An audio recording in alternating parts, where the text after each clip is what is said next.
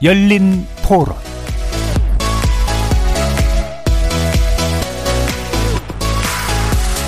안녕하십니까. KBS 열린 토론 정준희입니다.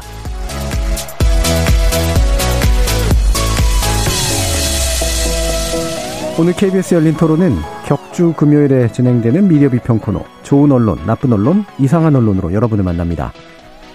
아베 신조 일본 전 총리가 지난 8일 거리 유세 도중 총에 맞아 사망했습니다.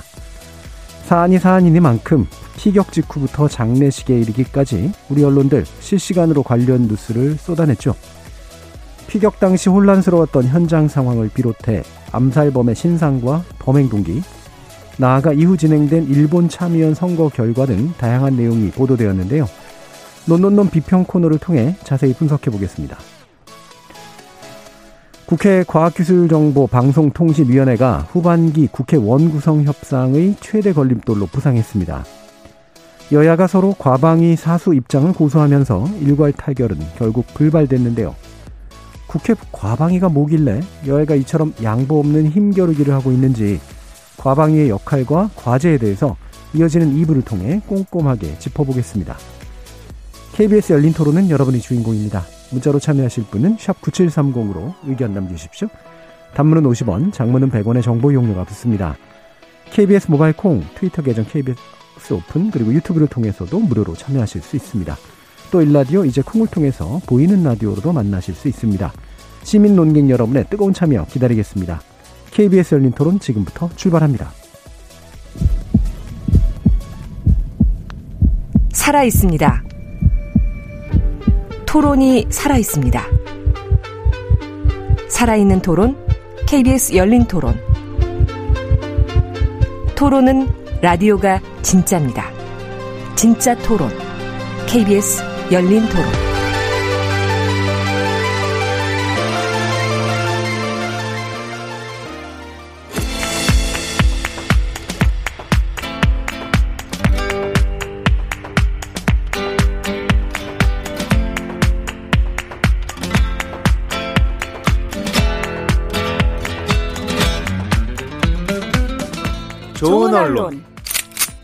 나쁜 언론, 이상한 언론?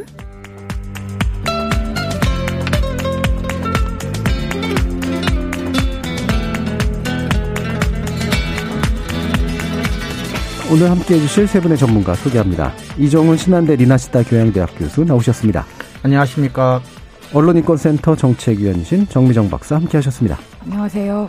민동기 미디어 전문기자 자리해 주셨습니다. 안녕하십니까. 자, 일본 아베 신조 전 총리 사망, 어, 피격 소식이, 어, 전해지면서 여러 생각들도 드시겠었을 테고 어떤 시각으로 또 지켜보고 계셨는지 먼저 간단한 소감부터 얘기해 주실까요? 정미정 박사님. 저는 개헌이 개헌에 어떤 영향을 미칠까 음. 그 생각이 가장 많이 예. 들었습니다. 일본 개헌에. 네, 음. 일본의 그 평화헌법과 관련돼서 아베의 죽음이 어떤 식으로 영향을 미칠까? 과연 어, 아베가 주장했던 바의 방향대로 갈 것인가? 아니면 그 반대로 갈 것인가? 그리고 그 일종의 이제 테러라고 볼 때 테러의 원인은 그런 정치적인 이유일까? 네. 뭐 그런 생각들을 많이 했던 것 같습니다. 예, 예. 그렇죠. 그 배경이 이제 사실 좀 궁금했었던 것도 있고 사뭇 긴장된 측면도 좀 있었는데요. 네, 그래서 굉장히 혼란스러웠어요. 처음에 예. 그 소식을 접했을 때는 일단 총으로 쐈다는 것도 놀라웠을 뿐더러 그다음에 그 이유 뭐 이유가 이제 정치적인 의도였을지 예, 뭐 그것도 그랬고 그다음에 음. 그 이후에는 그 죽음에 미치는 파장 영향 네. 뭐 이런 생각을 했던 것 같습니다. 그러니까 이른바 유세 중에 전 총리 같은 거물급 정치인이 총에 맞아서 그것도 이제 테러로 사망했다라고 하는 건 굉장히 큰 사건이니까요. 어, 진짜로 시시각각 촉각을 세울 수밖에 없었던 이슈였던 것 같습니다. 이정훈 교수님 어떠셨어요? 네, 전반적으로는 뭐 정미정 박사님하고 비슷한 첫 느낌이었고 어쨌건 간에 에, 굉장히 충격적인 어, 일이지 않습니까? 그래서 어 근데 이제 지금쯤에 제가 오- 이제 지금쯤에 정신이 조금 뭐 차리고 드는 생각은 어 아직까지는 그럴 때는 아닌 것 같, 아닐 수도 있습니다만은 그 아베 전 총리에 대해서 또는 아베 전 총리가 상징하는 일본의 어떤 정치적인 뭐 성격이나 그것이 이제 최소한 아시아에 미친 영향 같은 것들은 좀 냉정하게 평가하는 예. 시간도 나중에 좀 필요하지 않나. 현재는 이제 조문 정국이다 보니까 어, 시간적으로는 어, 이른만 뭐 이르다고 할 수도 있겠지만 언젠가는 좀 냉정하게 한번 어, 평가를 해봐야 되지 않나 싶은 생각도 지금쯤은 하고 있습니다. 예, 예. 민노기 기자님. 저는 처음에 가짜 뉴스인 줄 알았습니다. 음, 네. 이게 누군가 후배가 보내준 링크를 처음에 받았는데요.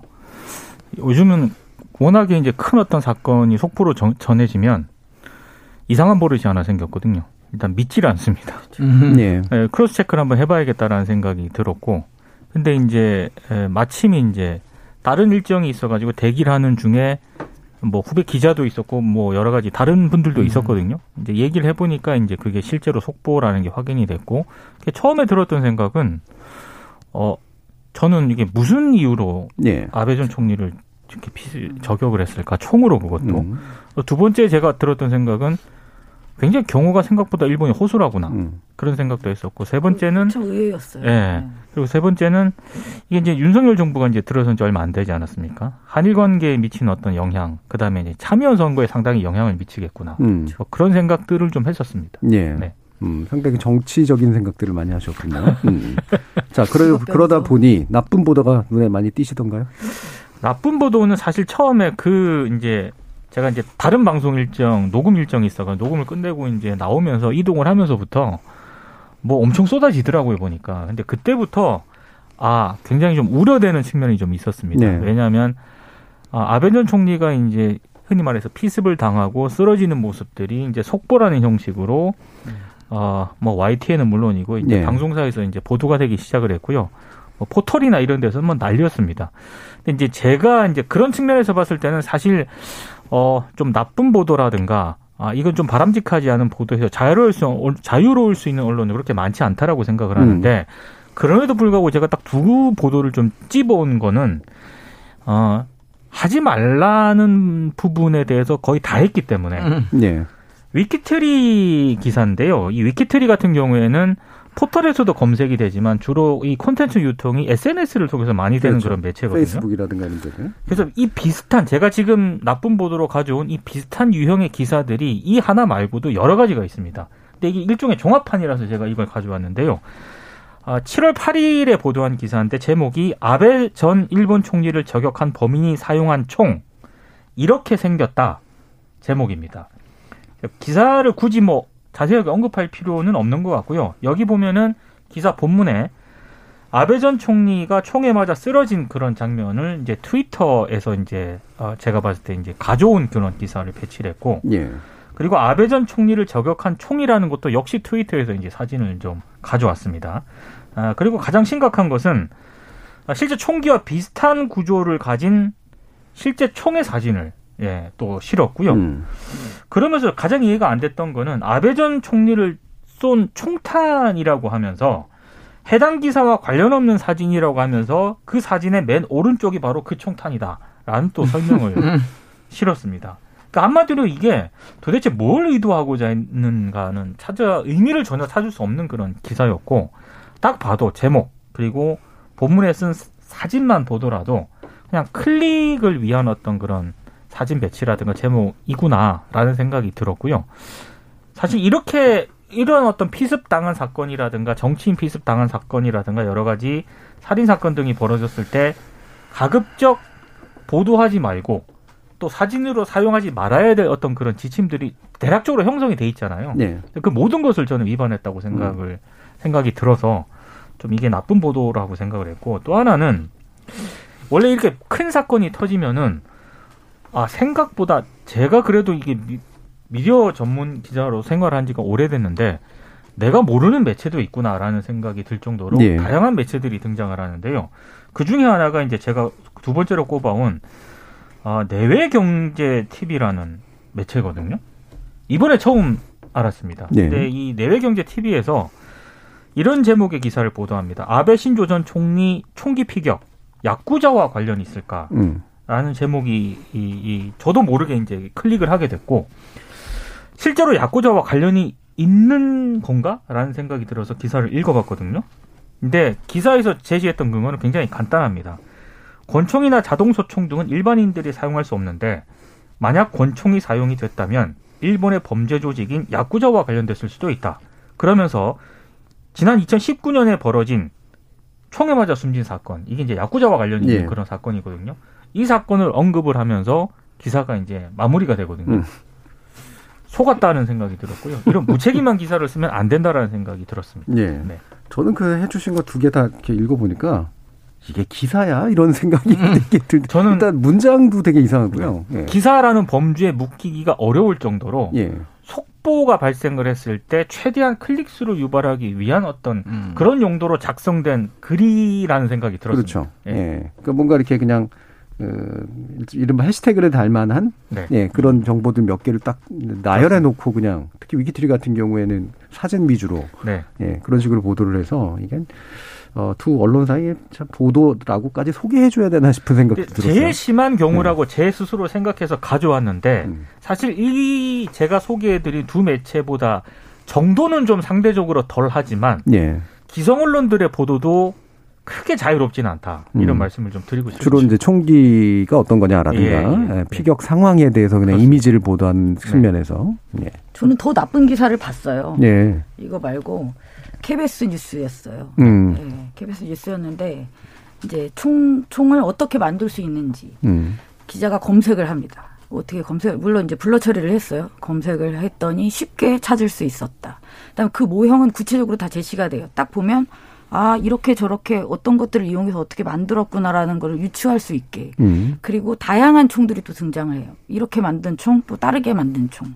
그 다음에 그걸 쐈을 때 어, 떤 격파력을 가지고 있는지. 음. 그런 것들이 정말 상세하고 구체적으로 보도되어 있는 걸 제가 영상으로 확인하고 너무 놀랐었어요. 음. 그러니까 이런 정도 수준의 언론사가 보도한 게 아니라 KBS 뉴스에서 그게 나갔어요.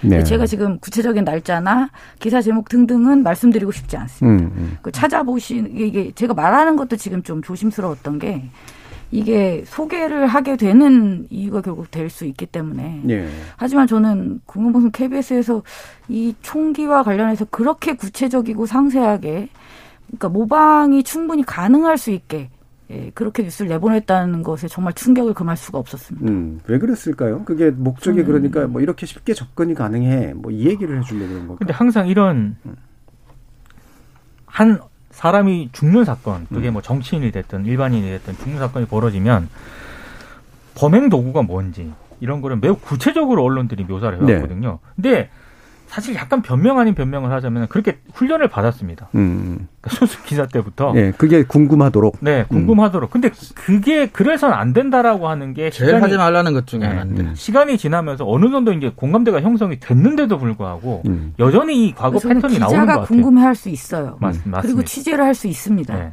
하지만 보도는 적절한 수준에서 해야죠. 그렇죠. 근데 네. 그건 뭐 거의 네. 뭐 따라하라는 건지 거의 뭐 step one, step two 이런 식이에요. 네. 검색을 해서 음. 뭘 찾았다. 그러니까 이렇게 접근이 만들었다. 쉽다, 이렇게 금방 일반인들도 만들 수 있다를 알려주는 의지를 가지고 있다고 하더라도 그렇게 보여줄 필요는 없었다는 거죠. 그렇죠. 예. 이게 근데 제가 딱 그 소식을 듣고 어느 정도 진행이 된 상황에서 언론학자 입장에서 딱 든 생각은 큰일 났다. 였어요, 사실은. 뭐냐면 그 언론이 이게 상업적으로 굉장히 관심 가질 만한 요소를 되게 많이 가지고 있는 사건이에요.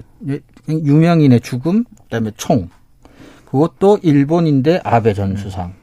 그런데 이것들만으로도 엄청나게 상업적인 관점에서 선정적이고 자극적인 확인 안 된 보도들이 이 속보 경쟁을 통해서 엄청나게 쏟아질 텐데 추가적으로 이게 또 외국에서 일어났네. 그러니까 직접 취재나 어, 정보는 또 드물죠. 근데 뭔가는 해야 되고 한그 일본 NHK든 뭐 일본 통신사들이 뭔가 확인된 보도를 내는 그 텀 사이 우리는 뭔가 자꾸 메우려고 할 거거든요. 그럼 이제 책상에서 기사를 쓸 수밖에 없게 되는 거죠. 근데 뉴스 가치는 사실 상당히 높잖아요. 일본이고 전 총리라고 일본에서 가장 거물의 정치인이 총에 맞아 죽었으니까.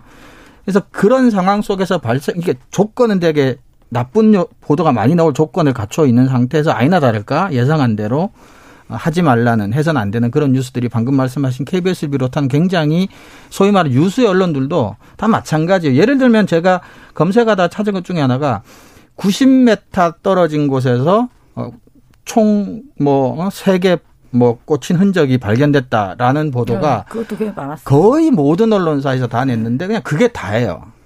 근데 일본 입장에서는 어쨌거나 경호 얘기도 했지만 경찰이 잘못돼 있으니 경찰이 그런 것들을 어쨌거나 전 수상이니까 뭘 하나하나 수사하면은 보도를 할 수는 있다고는 보는데 그게 한국에는 그렇게까지 뉴스 가치가 있는 건 아니거든요. 음. 근데 다 따라하더라고요. 그런 식의 보도들이 엄청나게 많습니다. 음. 이상한 보도도 해주세요. 이정 교수님. 네, 그런 관점에서 이상한 보도도 어 다들 그렇게 그러니까 뭔가를 해야 된다는 강박관념 속에서 확인되지 않은 상황 또는 확인됐더라도 그렇게까지 뉴스 가치가 있는가에 대한 고민 없이 예, 그렇게 된 보도들인데 기본적으로 나쁘면서 이제 이상한 보도죠.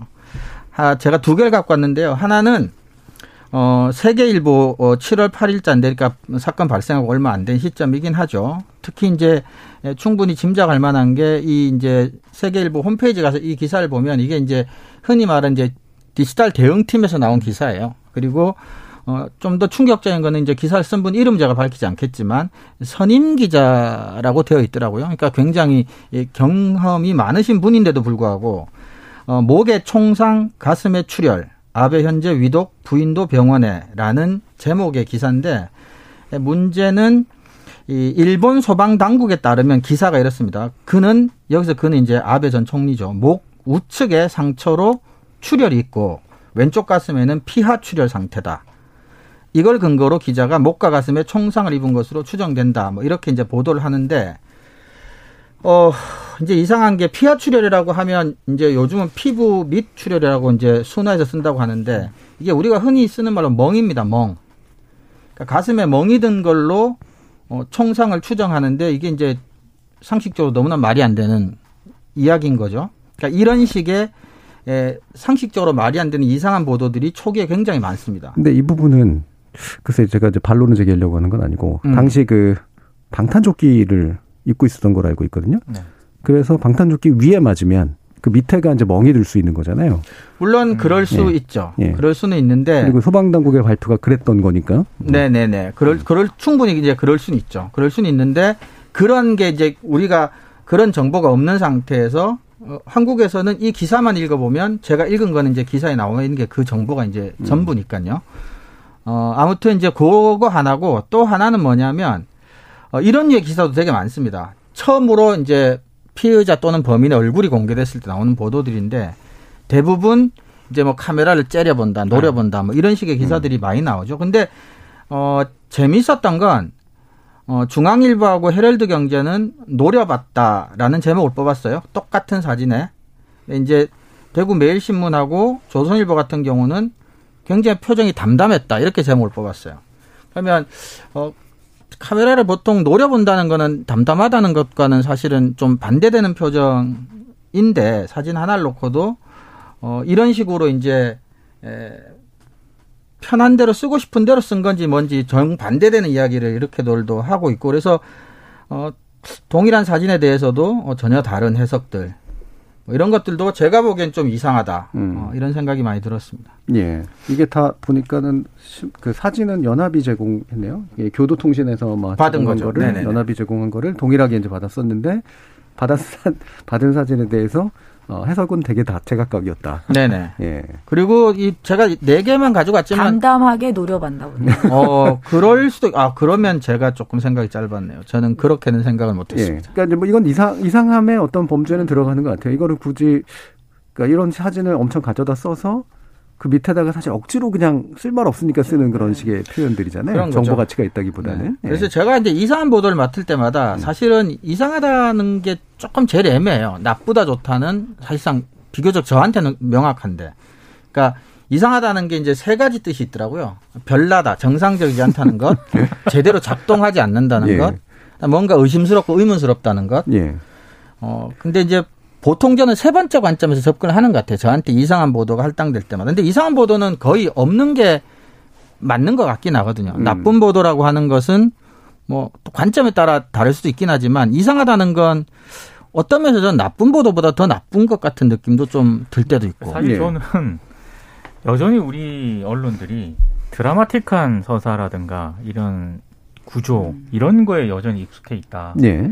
사실 이런 대형 사건이 벌어지게 되면은 최대한 객관적으로 상황을 전달하는 게 저는 가장 중요한 좀 그냥 좋은 보도라고 생각을 하거든요. 예. 속보에 너무 매몰될 필요도 없이 어떤 어떤 상황이 추가가 되면은 그걸 담담하게 전해주는 게 언론의 역할이라고 생각을 하는데 저는 좀 이상한 보도는 아니고요. 약간 굳이 이렇게까지 보도를 해야 되나라는 생각이 들었던 보도가 이데일리가 보도한 기사인데 그 아케 여사가 병원에 도착한 뒤 7분 뒤에 아베 전 총리가 사망했다는 그런 음. 내용이 이제 막 쏟아지기 시작을 했어요.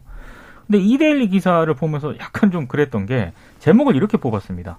안에 도착하자 눈 감은 아베. 음. 마지막 7분 눈물의 임종. 예.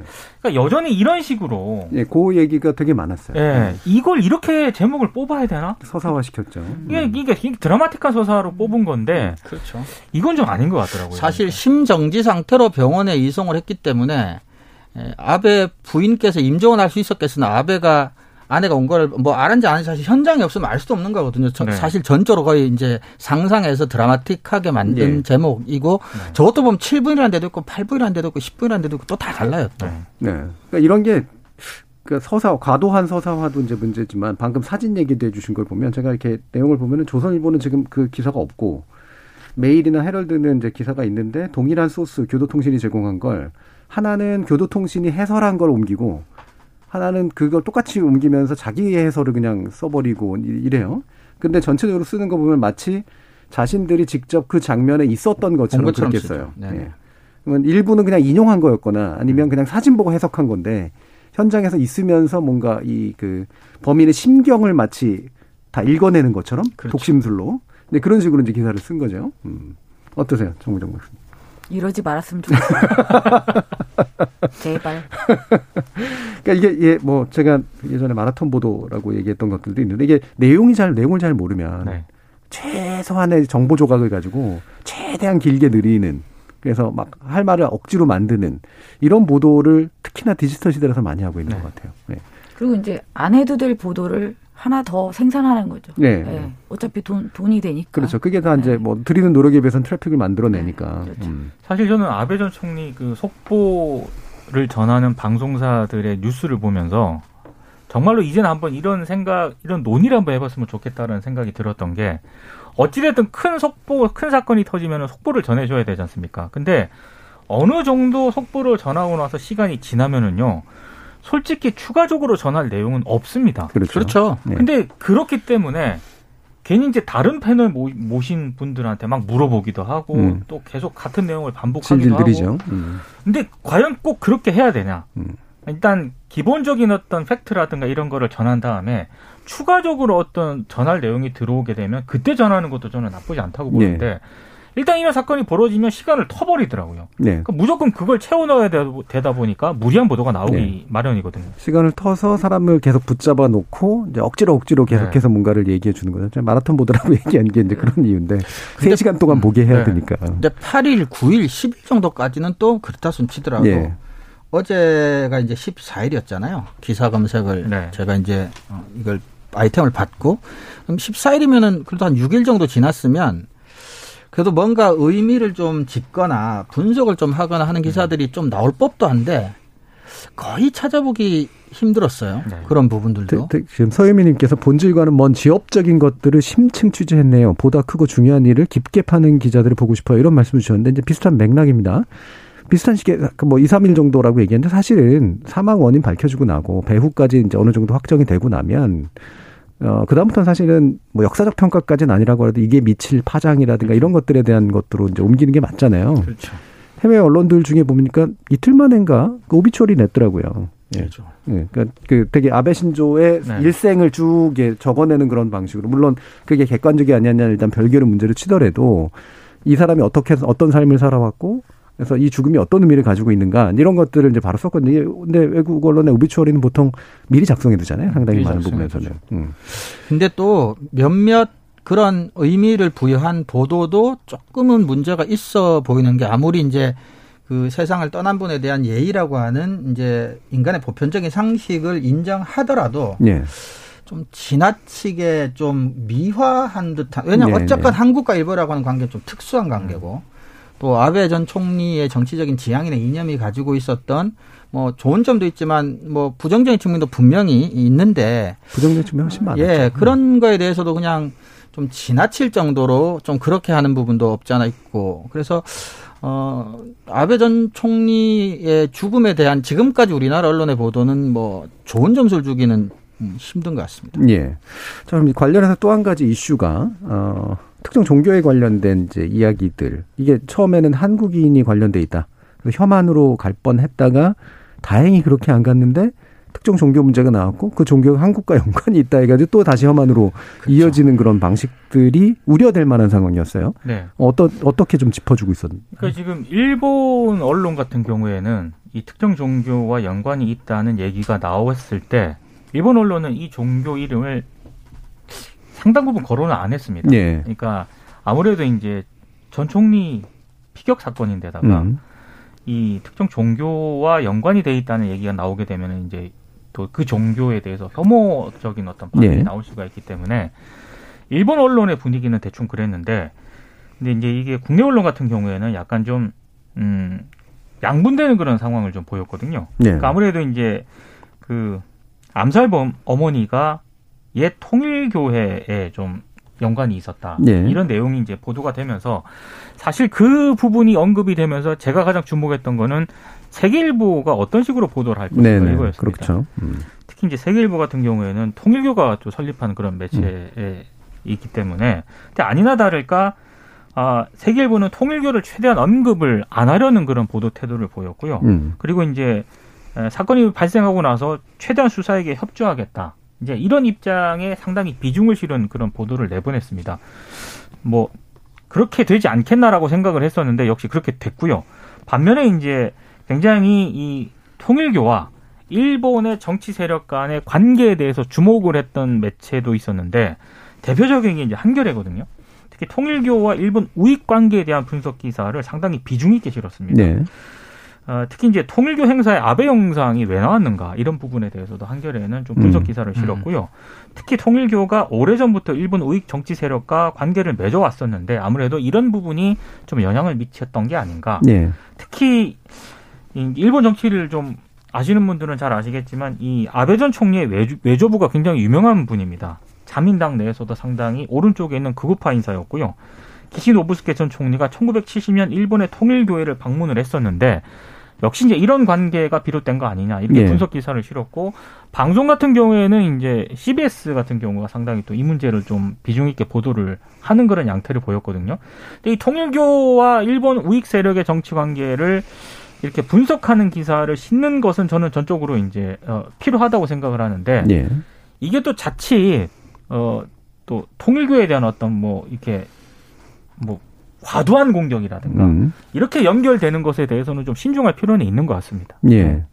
저는 사실 이게 좀 궁금, 통일교 혐오 내지 통일교하고 연관된 한국 혐오로 이어지는 회로, 논리 회로가 성립하나 이런 생각이 사실 좀 들었거든요. 그건 좀 과도한 예 연결이죠. 예, 일단 이 암살자 자체도 이렇게 여기까지 간 거는 일반적인 심리로 할 수 있는 그런 문제는 분명히 그렇죠. 아니었던 예. 거고 이 아베와의 연결성까지 보면 그다음에 이게 뭐 예를 들면은 아베 전 총리를 되게 그 싫어하는 사람이 어, 통일교하고 아베 전 총리가 연관을 맺었다. 그러니까 통일교가 싫어. 또 이런 분도 모르겠는데 그 암살은 또 전혀 다른 정황이잖아요. 그렇죠. 예.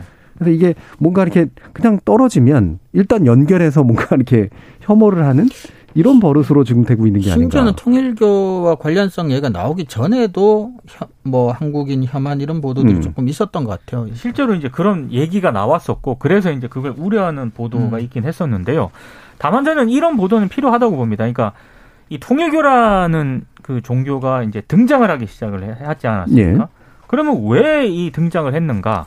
혹시 한겨레처럼 이런 어떤 일본 우익 정치 세력과 이, 이 통일교 사이에 여러 가지 이런 네트워크라든가 관계 혹시 이런 부분은 저는 하나의 어떤 정보로서 그렇죠. 전달할 필요는 그렇죠. 있다고 생각합니다. 개별적으로는 되게 필요한 그렇습니다. 일이죠. 예. 예. 실제로 상당히 근 관계가 있다라고 알고 있고요. 뭐그 방금 말씀 주신 것처럼 말씀 주신 내용 중에 보면 이제 CBS 취재가 어, 그런 쪽들을 좀 많이 했던 것 같더라고요. 네. 예. 음. 그래서 이런 내용들은 이제 개별적으로 일본 정치를 이해하는 데 있어서는 상당히 좀 필요한 내용으로는 다룰 수 있는 것 같다. 고 대신 이제 어, 특정 집단과의 관계성 문제를 어설프게 다루면 생길 수 있는 이제 부수적인 문제들 이런 것들은 주의해야 될 것 같다 어, 판단이 되는데요. 자 좋은 보도 정미정 박사님이었네요. 네. 이게 사안의 특성상 좋은 보도라고 콕 찍어서 지금 골라내기는 좀 힘든 측면이 있습니다. 뭐 네. 그렇다고 뭐 아예 없었던 건 아니고요. 음. 아까도 저희가 초반에 논의할 때 이야기했지만 어쨌든 이 사안으로 인해서 어, 영향을 받게 되는 여러 가지 부분들이 있잖아요. 특히 이제 이 군사력 증강에 대한 그러니까 일본 내의 개헌을 통한 군사력 증강 방향이 어느 정도 가능성이 더 커지면서 벌어지게 되는 이쪽 아시아 쪽에서의 또 움직임 뭐 이런 것들에 대한 기사들이 많이 나오고 있습니다. 그러니까 뭐 많다는 게 이제 복수로 있다는 거지 정말 네. 많다는 건 아닙니다. 물론 나쁘거나 이상한 보도들이 많지만 그럼에도 불구하고 사건의 의미를 해설하는 평범한 평범한 수준의 기사들도 어, 이 시점에서는 다수 보이고 있었습니다. 네, 이 정도만 해도 괜찮았다. 네, 네. 그러니까 소개를 해드리자면 뭐 중앙일보의 7월 14일자 기사는 음. 군사력 증강 주장 쏟아진다. 아베 죽음 뒤 중국이 조급해진 까닭. 음. 그래서 이제 중국의 입장에서 왜 조급해지는지를 어, 적절하게 해설을 하고 있었어요. 물론 뭐 이견도 있을 수 있고 이 기사 자체를 가지고 문제 삼을 수는 있지만 어쨌든 중국에서 왜 군사력을 강화해야 된다는 주장이 나오고 있느냐. 그것이 이제 아베 전 총리의 사망을 계기로 일본의 개헌 가능성이 커지면서 이 국제 정세 속에서 중국은 또 이런 입장을 가질 수밖에 없는 그 이유를 아주 상세하게 잘 설명을 하고 있었습니다. 그리고 이러한 식의 분석 기사들을 다수 발견할 수 있었고요. 그래서 그런 면에서는 뭐 좋은 기사들이 좋다기보다는 평범한 기사들이 아예 없었다라고 보기에는 힘들 것 같습니다. 음. 그런데 이제 제가 오늘 좀 이야기를 같이 해보고 싶었던 기사는 이제 다른 건데요. 초기에 사건이 발생한 이후에 이제 신문들이 이 사안에 대해서 어떤 사진을 썼는가 그러니까 한참 이제 얘기가 됐었잖아요. 그러니까 주로 피 흘리는 아베 전 총리의 사진을 일면에 실은 신문사들이 굉장히 많았어요. 예. 근데 그 중에서 이제 한겨레만 일면에 음. 그냥 평범한 아베 전 총리의 사진을 으, 실었었어요. 네, 네. 그래서 요거에 대해서 저는 이런 상황에서 어떠한 이미지가 어, 나오는 것이 적절할까? 그다음에 또 이제 사안의 특성상 그래도 어쩔 수 없었다라면 어쩔 수 없었다라는 의견도 저는 있을 수 있다고 보, 보지만 그럼에도 불구하고 우리는 그 준칙이 있잖아요. 준칙에서 선정적인 그러한 장면들은 최소화해야 된다라는 부분들이 있습니다. 자극적인 장면의 단순 반복 보도는 지양해야 한다라는 또뭐 과도한 감정 표현이라든지 뭐 지나치게 선정적인 바보- 부분이라든지 그런 것들에 대한 준칙이 분명히 있습니다만 사실 아베 전 총리의 사망 고 당시에 그 사진 이미지 그리고 동영상 이미지는 굉장히 많이 반복돼서 지금 보도가 네. 되고 있거든요. 그래서 그거에 대한 이야기를 하고 싶은데 그러면서 이제 동시에 한 가지 말씀드리고 싶은 거는 최근에 이제 보도에 의하면 이제 메타죠 페이스북에. 예, 그러니까 페이스북 페이스북과 뭐 인스타그램 같은 경우는 총격 장면이 담긴 영상을 다 지우고 용의자 페이스북 인스타그램 계정을 다 폐쇄했어요. 그렇게 음. 발표를 했고요.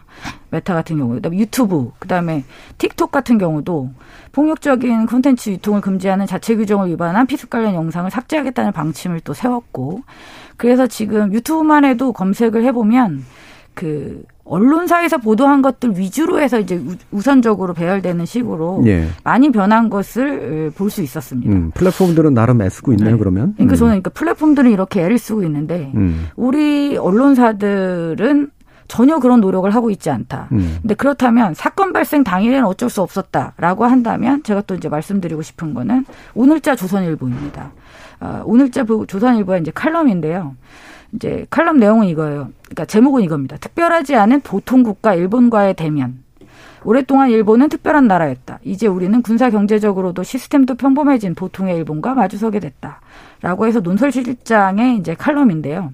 그러니까 여기는 그냥 평범한 어떤 내용입니다. 일본이 특별했었는데 왜 지금은 그냥 평범해졌는지 뭐 이런 이야기를 그냥 드라이하게 서술을 하고 있는데 문제는 이 칼럼의 위에 그 피격 당하는 순간이 유튜브에 올랐다면서 그 동영상을 게재를 하고 있어요. 음. 그러니까 오늘자 조선일보에서 그 유튜브 영상이 계속 돌아가고 있는 거예요. 그러니까 저는 그러니까 이런 모순점에서 도대체 어디서부터 어디까지 우리가 최소한의 허용이 되는 것이고 그렇다면 제가 사실 좋은 기사로 선택하고 싶었던 건 한겨레가 그 사진을 실지 않았다는 부분이었습니다. 그러니까 어떤 행위를 하지 않았다는 것이 좋다라고 저는 평가를 했는데 이견도 있을 수 있을 것 같아서 저는 뭐 지금 오늘 여기 계신 분들이라도 짧게 한번 얘기를 했으면 좋겠다 싶어서 이 내용을 가져와 보았습니다. 음. 어떠세요? 아, 저는 근데 늘 말씀드리는 게 그겁니다.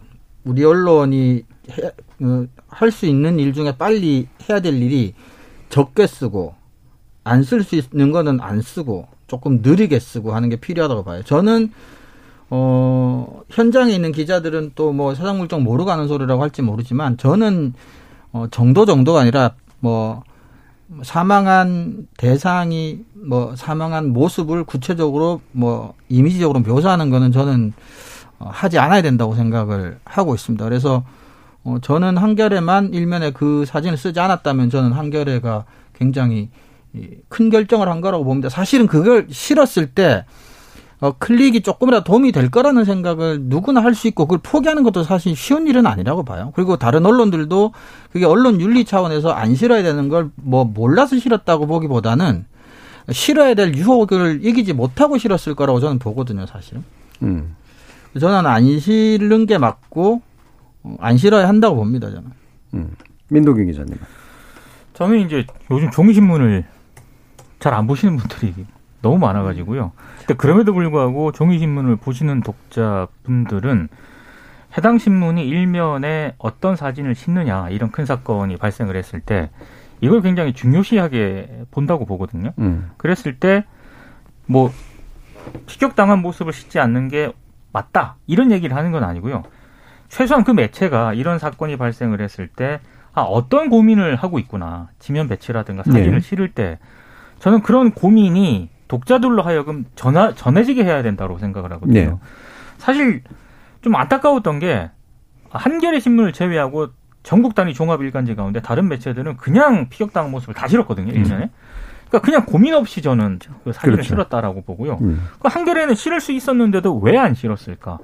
지면 배치를 한겨레 이제 종이 신문을 보신 분들은 아시겠지만 그날 당일 한겨레 일면 편집은 상당히 너무 달랐습니다. 예, 예. 그러니까 너무 왜 달랐을까라는 거를 보면서도 이제 고민을 하게 되는 자체 거죠. 지침을 지킨 거죠. 그렇습니다. 음. 최대한 그걸 지키려고 노력은 했구나라는 음. 생각이 드는 거고 그러면 이제 저같이 이제 신문을 다양하게 보는 사람 입장에서 보면은 아 그래도 한겨레는 뭔가 이런 사건이 발생을 했을 때 내부적으로 그 지침을 최대한 따르려고 노력을 하는구나라는 네. 생각을 하게 되거든요. 다른 매체들을 보면 그런 고민이 잘 읽혀지지가 않는 것 같아서 그게 가장 안타까운 부분이죠. 예. 이게 이제 뭐 적절성하고 현실성으로 나눠볼 수 있을 것 같은데 적절성은 이제 과연 이게 적절한 일이냐, 즉그 윤리적으로 올바른 일이냐에서는 올바르지 않다는 건 뭐 기존 원칙상 너무 명확하고요. 다만 현실적으로 이 부분에 대한 유혹에 넘어가지 않은 언론이 있겠냐 하면 또 그렇지는 않겠죠. 근데 저는 한겨레 종이신문 일면의 의미는 굉장히 크다고 보거든요. 예, 적어도 종이신문 아무리 안 읽는다고 해도 이거는 박제가 되는 거기 때문에 그래서 나중에 역사적으로 봤을 때 이 이날 신문은 어떻게 보도했다라고 하는 것들을 되게 보여주는 거라.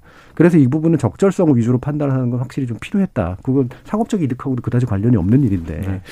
그런 면에서 좀 큰 차이가 좀 있는 것 같고 제가 좀 찾아보니까 어, 우리나라에서 이제 돌아가신 분이나 이제 시신 내지 이제 이런 이런 부분을 이제 보여주는 것에 대한 법적 장치들이 되게 좀 불비되어 있는 측면들이 좀 있는 것 같네요. 이 음. 보니까 이게 명예훼손이라든가 이런 것들에 걸리는 건 아니고 사자 명예훼손과는 또 일단 무관하고 대신 이제 불쾌감을 줄 수 있기 때문에 아마 방송이나 이런 데서는 이제 심의 규정상 이제 안 하게 돼 있는 정도. 근데 일반 이제 그 출판 매체나 이런 데서는 사실은 법의 문제는 좀 그렇게까지 신경을 안 쓸 수도 있는 그런 상태가 아닌가. 어, 라는 것으로 또 보이기도 합니다. 대신 이제 플랫폼이 어, 이거를 목적적 의식적으로 나서서 삭제하고 있었다는 굉장히 중요한 의미인 것 같아요. 그렇죠. 예. 네, 음. 저는 플랫폼이 스스로 누가 어떻게 뭐라고 한 게 아니라 스스로 그런 의지를 천명하고 음. 실제로 그런 행위들을 했다는 것은 정말 긍정적으로 평가할 수 있다는 생각이 듭니다. 네. 그리고 그런 민간 사업자들조차도 그 빅테크들이 스스로 그런 생각을 했는데도 불구하고 여전히 그 영상을 오늘자 기사에서까지 쓰는 거는 음. 물론 제가 뭐 전수를 조사한 건 아니기 때문에 조선일보만의 문제는 아니겠습니다만 좀 자제를 했으면 하는 바람입니다. 예. 알겠습니다. 자, 아베 전 총리에 관련해서 우리 언론들이 어떤 식으로 보도했는가를 전반적으로 좀 살펴봤는데요. 아무래도 좀 선정적이고 상업적인 어떤 목적에 유혹에 빠지는 것이 너무 당당해진 그런 모습들이 전반적으로 나타나지 않았나. 근데 그 안에서도 그래도 나름대로 원칙이나 적절성을 지키고자 하는 노력들을 사례를 본그 측면들도 있었던 것 같습니다. 여러분은 지금 KBS 열린 토론과 함께하고 계십니다. 타키타 타키타 타키타 타키타 타키타 타디게 나도 타디게 나도 타디게 나도 타. 타키타 타키타 타키타 타키타 타키타 물음표가 느낌표로 바뀌는 순간. KBS 열린 토론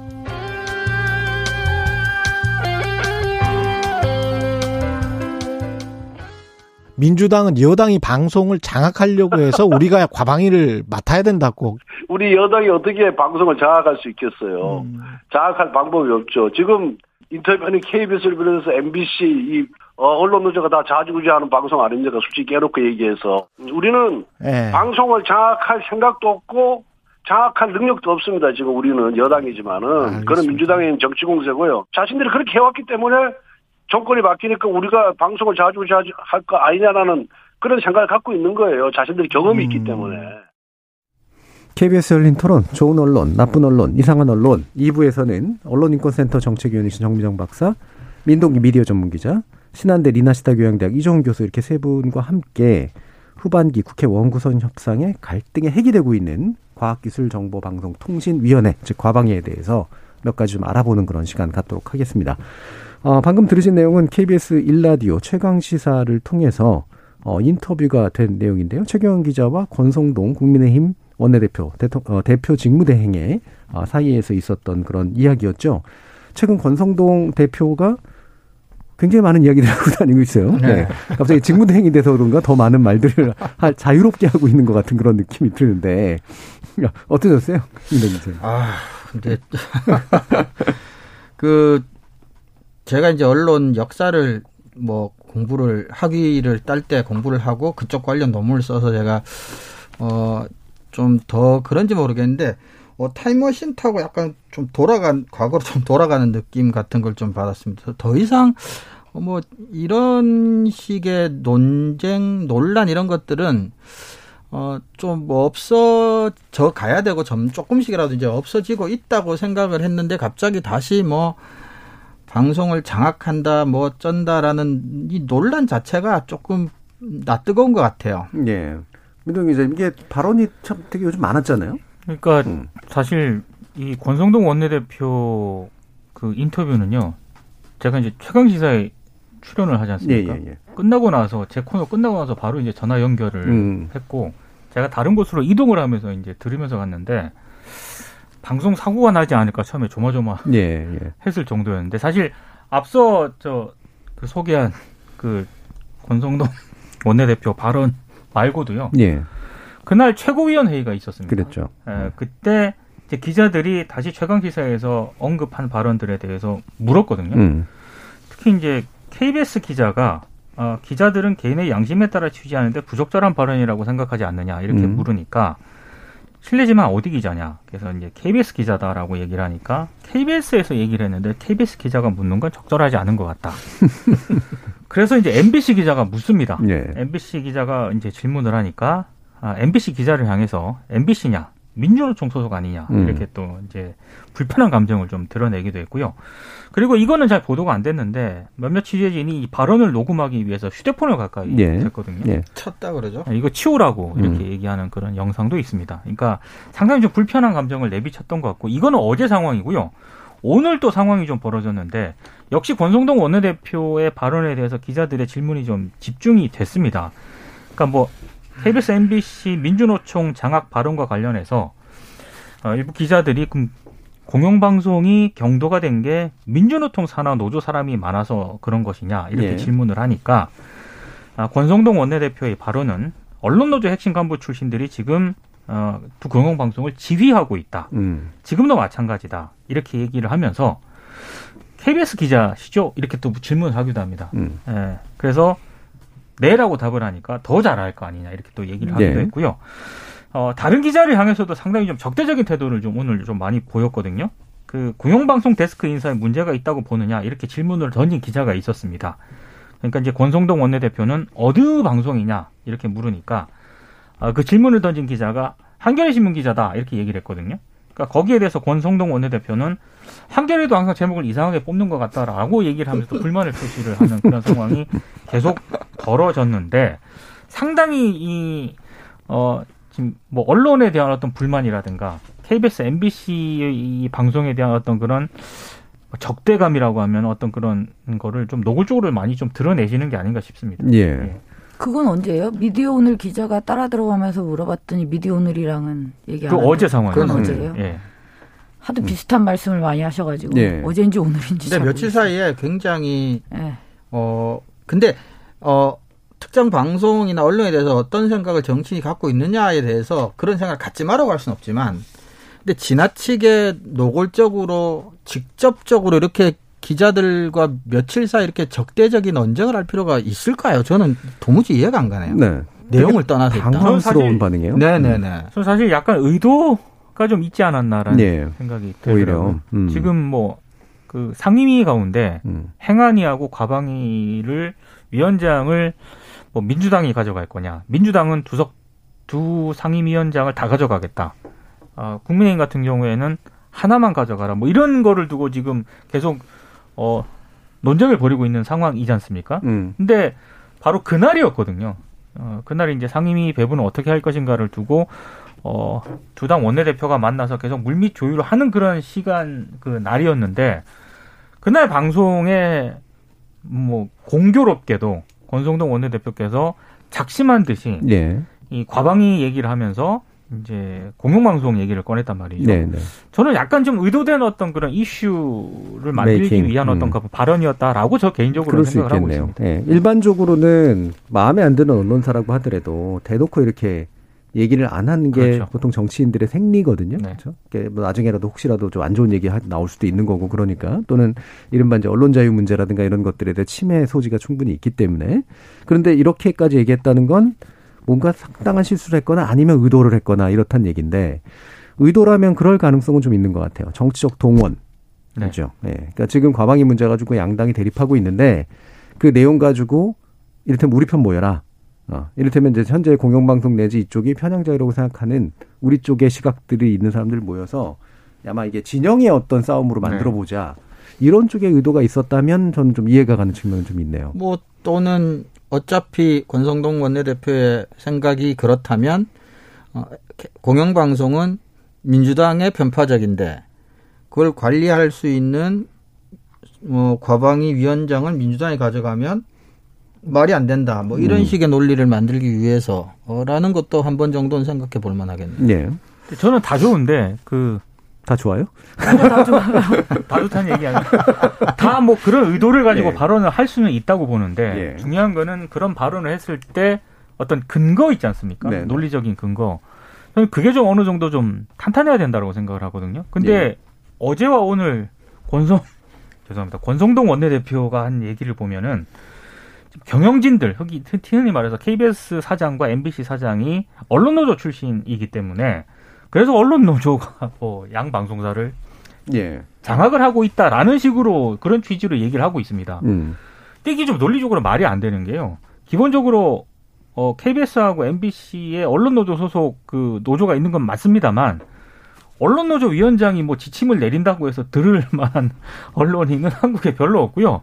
언론 노조 집행부가 어떤 지침을 내리기도 쉽지 않은 그런 상황입니다. 실제로 윤창현 언론노조 위원장이 오늘 뭐 그 라디오 나와서 인터뷰를 네. 하던데 저는 그 얘기를 들으면서 고개를 끄덕끄덕 했거든요. 그러니까 지금 권성동 원내대표식의 논리라면은 지금 고용노동부 장관이 한국노총 출신인데 네, 네. 만약에 어떤 윤석열 정부의 어떤 그 노동부와 관련된 정책에 어떤 문제점이 있거나 이러면은 음. 그게 한국노총 책임이냐 그러면 예, 예.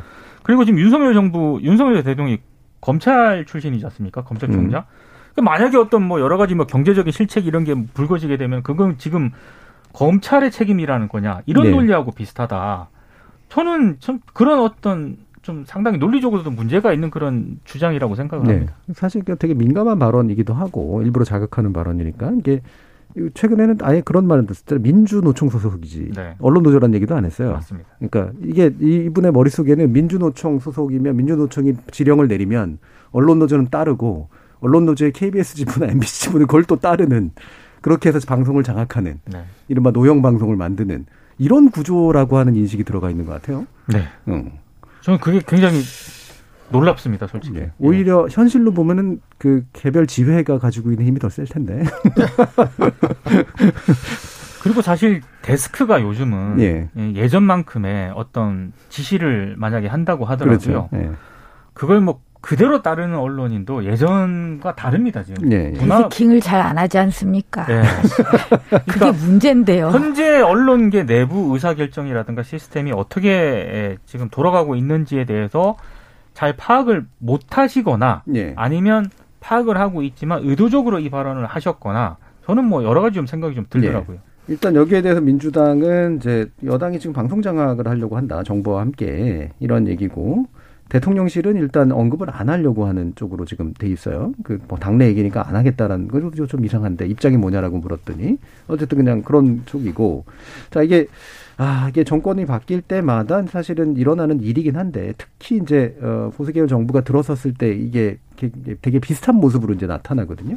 그러면 이게 여기에 대해서 사실 시각들은 굉장히 여러 가지가 있을 것 있을 것 같아요. 보기에 따라서는 내가 보기에는 저 공영방송은 편향적이야 이렇게 볼 수도 있고 또 반대편에서는 반대 편향으로 이제 볼 수도 있는 거기 때문에 이 해묵은 논쟁인데 이 논쟁의 의제 아젠다랄까요 또는 프레임이랄까요 접근하는 방식이 뭔가 전 잘못됐다는 생각이 드는데 뭐 나름대로 한번 견해들을 여쭤볼게요 어떠세요 정미정 박사님 저는 일단 이왜 꽈방이는 꽈방이 제가 어, 습관처럼 까방이 까방이 이래가지고 네. 죄송합니다. 과학기술 정보방송통신위원회 네.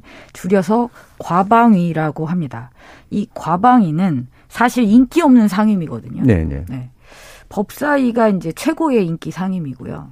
그나마 인기 있는 상임위를 따지자면 국토위, 산자위, 기재위, 교육위 뭐 이 정도입니다. 그렇죠 이 딱 들으시면 아시겠지만 뭐냐면 지역구 관련해서 사업을 유치할 수 있다거나 돈이 많다거나 하는 보통 상임위들이 인기가 있죠. 과방위는 인기가 별로 없습니다. 어렵고 어렵고 복잡하고 답도 잘 안 나오고 돈을 지역구랑 관련된 예산을 어떻게 확보할 수 있는 것도 별로 없거든요. 그래서 과방위는 항상 인기 없는 상임인데 이 시점에 왜 이 인기 없는 상임위는 과방위를 놓고 싸울까? 거기에 아주 중요한 본질적인 의미가 네. 있다라고 저는 생각합니다. 예 네. 음. 그 의미는 설명해 주시죠. 아 제가 설명을 해야 되나요? 네. 아닙니다 예, 뭐 아, 의견을 아니. 주셔도 되고요 네. 뭐 설명하셔도 되고요 그러니까 사실 저는 그 민주당도 좀 비판을 좀 많이 받아야 된다고 생각을 예. 합니다. 왜냐하면 민주당이 지금 9월 시작되는 정기국회에서요. 공영방송 지배구조 개선 법안을 지금 통과를 시키겠다는 입장을 밝히고 있거든요. 네 예전엔 당론으로 다 통과는 했죠 예. 예. 근데 사실 그 문재인 정권 하에서 어 언론 노조를 비롯한 언론 시민 단체들이 여러 요구를 했습니다만 그걸 요 여러 요구 가운데 하나가 이 공영방송 공영방송 지배구조 지배구조 개선을 해야 된다라는 그런 네. 요구도 적지 않았거든요. 네. 근데 그때 당시 민주당이 이 부분에 대해서 상당히 미온적이었습니다. 음. 소극적이었고 그랬다가 정권이 교체가 됐잖아요. 정권이 교체가 되니까 이제 9월 정기국회에서 이거를 통과를 시키겠다라고 얘기를 하고 있는 거거든요. 음. 그러니까 그런 부분은 저는 좀 비판받을 태- 대목이 많다라고 보는데 아, 그럼에도 불구하고 국민의힘이 이 민주당이 지금 처리하고자 하는 그런 이 개정안에 대해서 반대를 하고 있거든요. 근데 반대만 할 게 아니라 그렇다라고 한다면은 뭐 국민의힘은 어떤 아니다라는 거를 좀 내놓아야 되는데 그런 부분에 대해서는 국민의힘이 구체적으로 내놓지 않고는 있습니다. 그러니까 민주당 같은 경우에는 지금은 여야 추천한 인사들로 공영방송 이사회를 구성을 해야 된다라고 얘기를 하고 있지 않습니까? 근데 이거를 이제 각 분야 전문가들로 꾸린 운영위원회로 확대를 하겠다. 이제 이 내용인데 한마디로 여기에 대해서 국민의힘이 반대를 하고 있거든요. 그러니까 이런 축이 하나 있는 것 같고 또 한 축은 제가 봤을 때 제가 제 입장에서 봤을 때 지금 한상혁 방통위원장 네. 같은 경우에 이제 사실상 뭐 물러나라고 하지 않았습니까 권성동 원내대표가. 근데 방통위원장이 물러나라는 요구를 받더라도 본인이 물러나지 않으면은 이걸 어떻게 물러나게 할 수 있는 방안은 저는 현실적으로는 없다고 봅니다. 음. 근데 다시 이제 이런 부분에 있어서 어떤 이슈화라든가 여론화를 다시 한번 시도를 하는 게 아닌가. 네. 예. 그러니까 두 가지 큰 축이 있다고 저는 생각을 하고 있습니다. 저도 동의를 하는데요. 과방위가 어쨌든 자꾸 과방이라고 해서 죄송합니다. 과방위가 어쨌든 방송통신위원회, 방송통신심의위원회, KBS, 방문진, 뭐 EBS 이걸 다 이제 피감 기관으로 두고 있잖아요. 네, 피감 기관이죠. 네, 그다음 이 관련된 어떤 예결선 심의도 하고 기금도 심의하고 관련된 법안 처리도 하고 하다 보니까 이 과방위에 대한 거는 지금 기자님께서 말씀하셨던 이제 민주당도 이제 비슷한 음, 맥락의 어떤 의지를 가지고 있는 것이고 국민의힘 여당 같은 경우도 비슷한 의지를 가지고 있는 것이라고 밖에는 볼 수 없는 거죠. 이 피감 기관에 특히 방통위는 지금 전방위적인 감사가 들어가고 있는 상황에서 이 가방위를 누구의 몫으로 가져가느냐에 따라서 이 조직에 대한 어떤 영향력을 행사하는 것이 훨씬 더 강해질 수 있기 때문에 지금 이것을 놔두고 다투고 있는 것이 아니겠는가라고 추정해 볼 수 있을 것 같습니다. 예. 전체적인 흐름으로 놓고 보면 어, 어쨌거나 지금은 여당이 이제 국회에서는 소수가 이제 수가 적죠. 단독으로 뭔가를 하기는 힘든 상황이고 법을, 방송 관련 법을 뭐 바꾸거나 어떻게 하거나 그런 상태에서 이제 지속적으로 방송통신위원장의 에, 뭐, 물러나라는 형태의 요구나 과방위원장 문제나 이런 것들이 일관되게 연결되면서 아까 방금 말씀하셨지만 그렇다고 해서 지배구조 개선과 관련해서는 의견이 없다라고 한다면 저는 가장 쉽게 그냥 상식적으로 드는 추측은 뭐냐면 그럼 현재와 같이 공영방송 사장을 대통령이나 여당에서 어떤 형태로 영향을 미치시는 구조를 유지한 채로 자기들이 영향력을 가지고 자기들과 뭐 친하거나 자기가 편한 사장을 어, 안치고 싶다라는 것 말고는 해석이 잘 안 돼요. 예. 근데 어쨌거나 단독으로 뭘 할 수 없는 어 여당이지만 수가 작은 입장에서는 그렇다면 방통위원장을 어떻게 해볼까? 과방위원장이라도 우리가 가져와야 되나? 뭐 이런 식이라면 논리적으로는 이해는 돼요. 음. 그러니까 이, 이것 말고는 굳이 굳이 언론인들에게 적대적이다는 느낌을 줘가면서까지 며칠 동안 이렇게까지 좌충우돌을 할 이유는 저는 전혀 네. 없지 않나 그렇게 생각합니다. 일단 크게 이제 과방이라는 게 어떤 의미인가와 실제로 이제 그것 핵심적인 이슈인 방통위 플러스 이제 공영방송의 지배구조에 관련된 내용들 이 이제 두 가지로 나누는데 사실 이제 이게 청취자들께서 이제 이해를 좀 더 해보시라고 제가 이제 드리는 말씀인데요. 방송법의 측면에서 그리고 방송을 제외한 기존 언론이라고 하는 것도 마찬가지로 이른바 내용에 대해서 불만을 가질 수 있고 불만을 제기할 수 있거든요. 특히 정치인은 그렇죠. 예. 뭐 예를 들면 편향적이다라고 제기할 네. 수 있어요. 근데 그 내용에 대한 불만을 해결하는 방식은 두 개뿐이었거든요. 하나는 심의 제도를 이용하는 거랑 시청자 위원회를 이용하는 거예요. 예. 그래서 그것도 그렇게 해서 내용적으로 예를 들면 심의 결정을 내려가지고 뭔가 압박이 들어가거나 잘못됐다라고 해서 또는 시청자위원회를 통해 불만을 접수시키거나 그래서 결국은 내부에서의 논의를 거쳐서 바꾸는 수밖에 없거든요. 모든 내용은 이렇습니다. 언론에 관련된 미디어에 관련된 모든 내용은 이 방법뿐이 없다라고 하는 것을 우리는 되게 쉽게 망각하는 것 같아요. 음. 내용이 마음에 안 들면 불만이 있어서 편향적이라고 압박을 가하고 예산 끊고 사장 바꾸면 된다라고 생각하는 거 되게 후진적인 생각이거든요. 그렇죠. 예, 그리고 이거면 굉장히 심각한 문제가 있는 사고인데 네. 이 사고가 편향이라는 불만 하에서 당연히 자연스럽게 되는 거.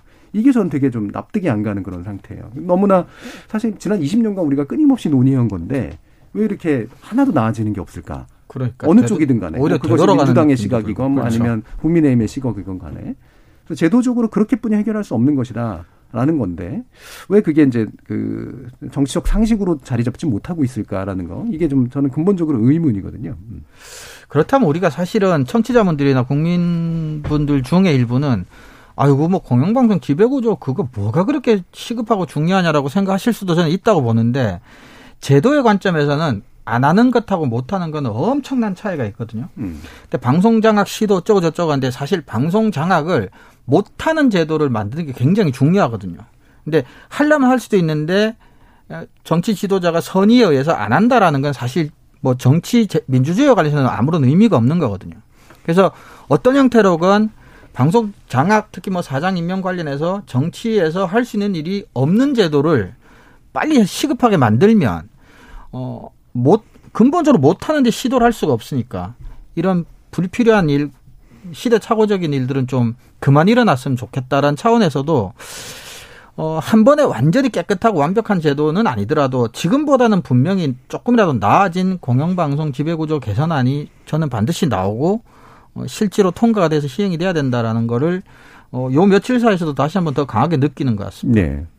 그러니까 좀 기본적으로 공영방송은 특히나 일반 언론하고는 또 다르게 아무래도 이제 그, 그 수신료 납부자 내지 시민들의 의견에 의해서 형성되는 그리고 정당화되는 제도니까 시민들의 보편적인 어떤 감정이나 태도를 반영하는 건 굉장히 중요한 일인데 그거를 좀 더 잘 반영하도록 만드는 제도를 만드는 게 지금 되게 더 중요한 일이잖아요. 권력만 바뀌고 나면 사장 바꿔가지고 모든 문제를 해결하려고 하는 이 방식이라는 것 자체가 근본적으로 잘못된 일이고 다음에 또 정권 바뀌면 또 어떡할 건데요. 이 과정에서 계속해서 공영방송 망할 거거든요, 분명히. 근데 이거를 왜 이렇게 문제를 해결하러 할까? 그러면 결국에는 일종의 신사 타협이 일어나서 공영방송의 뭐 지배 구조가 좀 더 사람들의 전반적인 어떤 정서하고 좀 일치되도록 할 수 있는 뭐 어떤 방안을 어떻게 만드는 게 좋을까? 사실 이 부분인데 기존에 논의되고 있던 것들 좀 얘기를 해 주시죠, 정부장 박사님. 아, 일단 안 될 것 같아요. 어, 이후에, 그니까, 제 생각에는 과방위를 어, 어느 당에서 잡던 간에 음. 예, 공영방송 지배구조와 관련된 변화가 있기는 힘들지 않을까 네. 하는 게제 생각입니다. 되게 정파되겠죠 결국엔 또. 네, 그러니까 음. 민주당이 다수라고 해서 이게 지금 정리될 것 같지는 않고요. 음. 어, 일단 제출된 그 공영방송 지배구조와 관련된 안은 굉장히 여러 안들이 있습니다. 네. 국힘 쪽에서도 제시한 안이 있고 근데 보통 이제 여당 추천 대 야당 추천이 몇 대 몇이다라는 걸로 아예 못 박아 놓은 게 이제 국힘에서 어 제안한 입법안이 있고요. 그다음에 가장 마지막에 제출된 안이 민주당의 이제 정필모 의원이 네. 네. 이 발의했던 안이 있죠. 그게 이제 공영방송 운영위원회를 꾸린다 해서 스물다섯 명의 지금의 어떤 이사회의 또 다른 버전 운영위원회를 음. 꾸려서 그걸 통해서 이제 운영을 한다. 그러니까 기존의 여야 추천만으로 구성된 것에서 좀 더 다양한 추천 주체들을 두는 방식의 그런 것들이 지금 당론으로 채택이 돼서 어쨌든 발의가 네. 제안이 되어 있는 상황입니다.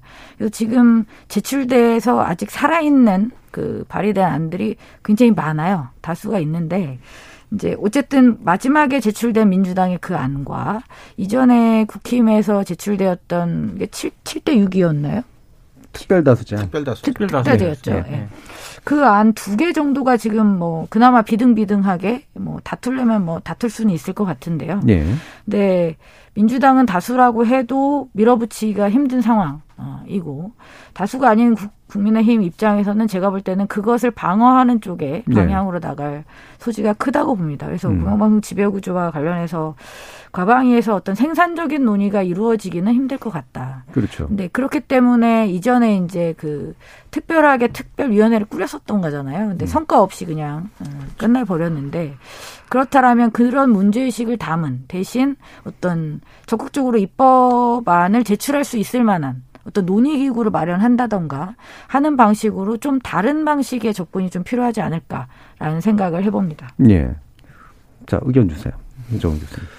아, 저도 사실은 제가 강하게 필요하다고 얘기했지만 현실성을 물어본다면 저도 뭐 정미정 박사님 하고 그렇게 크게 다르지도 않습니다. 사실 민주당도 뭐 당대표 문제로 뭐 내부 문제로 저러고 있고 국힘도 마찬가지인데 그렇게까지 관심이 있는 주제는 아닌 것 같아요. 이제 뭐 지금 하는 표현으로는 장악은 하고 싶지만 어, 그런 점에서 관심은 있지만 뭐 공영방송 지배 구조를 개선하는 것에 있어서 정치인들이 그렇게까지 관심 있어 보인 적은 저한테는 최소한 없었던 것 같습니다. 네. 그럼에도 불구하고 어, 현실성은 굉장히 떨어지지만 어, 이게 이런 식이면 이제 5년마다 요즘 유행하는 식으로 치면 멀티버스를 왔다 갔다 하면서 계속해서 반복할 수밖에 없는 일이거든요. 그래서 이거는 근데 아, 그런 점에서 정말 답답한데 어떤 식으로든 아무튼 개선이 되지 않으면 영원히 반복될 수밖에 없는 문제 같습니다. 네. 지금 그 일각에서는 또 이런 얘기도 나와요. 그러니까 특히 이제 과학기술 쪽 계신 분들이 이런 얘기 하는데 맨날 여기에 묶여가지고 네. 과학기술 쪽 아니, 얘기나 지, 진짜 저는 네, 그게 궁금하거든요. 네. 정보통신 쪽 얘기는 과방위가 과학기술 쪽에 굉장히 커다란 비중을 차지하고 엄청난 있어요. 예산이 있죠. 맞아요. 근데 우리는 아무도 그걸 모르잖아요. 네. 보도도 사실 잘 안 돼요. 네. 과방위에서 정말 미디어만 하는 것 같잖아요. 음. 그럴 리가.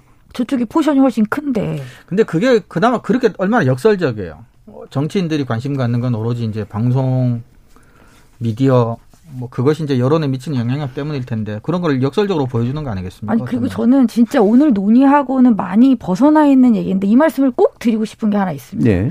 얼마 전에 구글하고 카카오하고 붙었다가 카카오가 비참하게 깨진 네. 사건이 있었습니다. 네. 네. 그러니까 in-app 결제 강제를 관련해서 우리나라가 세계 최초로 법안을 만들었는데 이제 카톡이 그, 그 구글 앱 market의 그런 in-app 결제 정책을 위반했다고 보고 어, 앱, 업, 앱 업데이트 심사를 거절하면서 카카오가 그렇죠. 그것에 대해서 저항을 했던 사안이 있었는데 네. 결국 카카오가 이제 손을 들고 일단락이 됐어요. 음. 그래서 저는 이, 이런 사안들 있잖아요. 그러니까 인앱 결제 강제 금지법이라는 세계 최초로 이게 일종의 독점을 규제하는 빅테크들의 독점을 규제하는 그런 법이어서 전 세계적으로 관심을 모았는데 이게 이제 구글의 힘에 의해서 이게 어느 정도 지금 꺾여가고 있는 건데 이거를 관할하는 부처가 방송통신위원회입니다. 네. 방송통신위원회에서 가장 중요한 기능 중에 하나가 이용자 보호 이용자 쪽이 보호. 있는데요. 네. 이 사업자에 대한 이용자 보호 측면에서 이것들을 어떻게 앞으로 끌어나갈 것인가가 되게 중요하고 또 하나는 작년까지 굉장히 논란이 됐던 법이 있었어요. 논쟁적이었던 법이 공정위와 방통위가 좀 대립을 하기도 했었지만 과방위에서 이 온라인 플랫폼 공정화법에 대해서 굉장히 적극적으로 밀어붙이고 있었거든요. 음. 근데 지금 이번 정부가 출범하면서 이 플랫폼들의 자율 규제로 가자라고 해서 온풀법이 거의 그냥 무너지는 네. 분위기예요. 그렇죠. 세계적인 추세하고도 되게 달라요. 네, 근데 지금 네. 유럽에서 또 통과된 법은 네. 이 빅테크 빅테크들의 이 독점적인 어떤 지위에 대한 규제 법안이 지금 제출돼서 통과가 됐거든요. 그렇죠. 예. 근데 우리나라는 갑자기 밑도 끝도 없이 자율 규제. 음. 그냥 스스로 어떻게 근데 지금 또 소상공인들이 얼마나 힘듭니까? 그렇다면 우리나라 내에서 플랫폼이 독점적인 지위를 가지고 있을 때 소상공인들과의 거래가 진짜 합리적으로 이루어지고 있는지를 살펴볼 수 있는 이 온라인 플랫폼 공정화법은 저는 이번 과방위에서 좀 더 적극적으로 논의될 필요가 있다고 봅니다. 예. 이거는 정치적으로 뭐 밀접하게 되어 있는 공영방송 문제하고도 떨어져 있기 때문에 그리고 또 지금 시기에 가장 필요한 전 시기적으로 아주 긴급한 사안이라고 생각합니다. 예. 사실은 이런 내용에 관련된 거 미디어에 관련된 내용은 어려움 안 얘기하는 게 나아요. 네. 손도 안 대는 게 낫고 차라리. 예. 그리고 이런 건 손댈 거 손대야죠. 네. 그렇죠. 마지막으로 민동기 기자님. 아, 저는 예전부터 해왔던, 해왔던 얘기인데, 최대한 정치권, 그러니까 공영방송 뭐 지배구조 개선이 됐든 뭐가 됐든 간에, 정치권이 손을 안 대는 게 가장 좋습니다. 음. 그러려면은, 공영방송 이사회 문을 조금 더 열어야 된다고 보고요. 그렇죠. 예전부터 계속 주장을 해왔습니다만, 한 300명 가까이 저는 그 이사회로 구성을 꾸리는 것도 방법이라고 생각을 합니다. 예, 예. 예. 좀 더 이제 시민들에게 개방적인 네. 공영방송을 만들고 정치 손떼라 이런 얘기도 하셨네요. 자, 오늘 KBS 열린 토론은 어, 국회에서 원구성 협상에 진행되고 있는 과방위가 왜 갑자기 이렇게 논쟁의 소지가 되고 있는가도 함께 이야기해봤고요. 아베 신조 전 총리에 관련된 보도 이야기도 나눠봤습니다. 오늘 토론 함께해 주신 민동기 미디어 전문기자, 신한대 리나스대 교양대학 이종훈 교수, 언론인권센터 정책위원 신청미정 박사 세 분 모두 수고하셨습니다. 감사합니다. 고맙습니다. 고맙습니다.